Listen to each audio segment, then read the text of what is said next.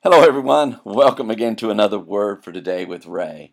So thankful for you and for your joining in. Uh, I get excited to think that there are people that are studying the Word of God. It seems like uh, to, in today's world, the Bible is just ignored.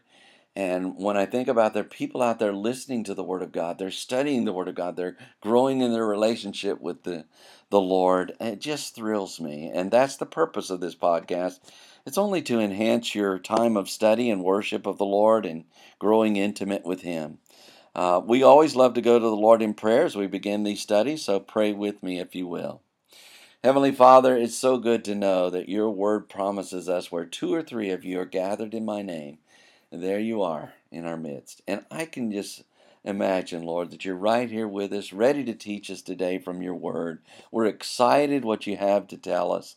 Lord, I pray that these words would be a blessing to every person listening to them, including myself. Lord, that your Holy Spirit will guide us into all truth. And Lord, empower us to live according to that truth so that we can be pleasing and live pleasing to you. We bless you. We thank you for this time. In Jesus' name, amen. The title to today's lesson is He Shall Gather Them as Sheaves. It's taken from the book of Micah, chapter 4, and verse 12.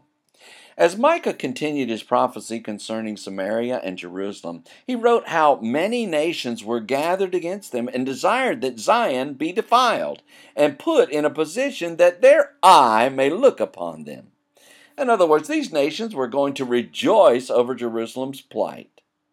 In chapter 4 and verse 12 of his prophecy, Micah shows how these nations did not know the Lord's thoughts concerning Zion, nor did they realize that he was to gather them as sheaves. We read, But they know not the thoughts of the Lord, neither understand they his counsel, for he shall gather them as the sheaves into the floor. The verse begins, But they know not the thoughts of the Lord, neither understand they his counsel. Micah began with the word but, which we have learned is a disassociation conjunction that means however and implies that what is about to be stated takes precedence over what was just written. He added, They know not, or have not perceived, or been acquainted with the thoughts or device, plan, purpose, or intention of the Lord, which refers to Jehovah or Jehovah. Micah continued, neither understand, which means to discern, understand, consider, perceive, or have insight into, they his counsel, or advice, or purpose. Though these onlooking nations were in positions where they thought they knew the intentions of the Lord, they actually knew nothing about the Lord's ultimate plan for Zion. The verse continues, For he shall gather them as sheaves into the floor. Micah wrote, For he shall gather, which means assemble, collect, and bring together them as the sheaves, or swath, or row of fallen grain into the floor, which refers to a threshing floor. Like a farmer who harvested his grain from a field and brings his sheaves into the threshing floor, the Lord would collect the people of Zion once again and bring them back to Jerusalem to be under his care. While we think upon Micah's words, let us allow ourselves to see the Lord as a great harvester who gathers his sheaves into his barn. From all over the world where the Jewish people were scattered due to oppression and removal from their homeland, the Lord was to gather them to, into Israel again.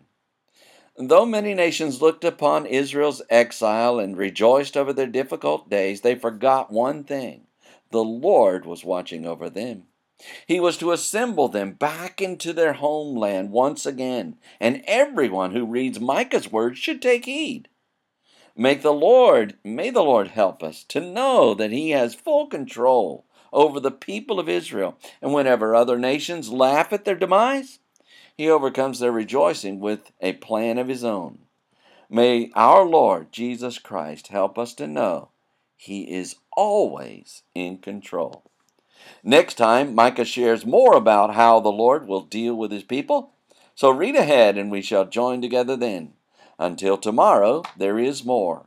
And may the Lord bless you and keep you. May he make his face to shine upon you and be gracious unto you. May the Lord lift up his countenance upon you and give you peace as you continue to study his word in Jesus' name.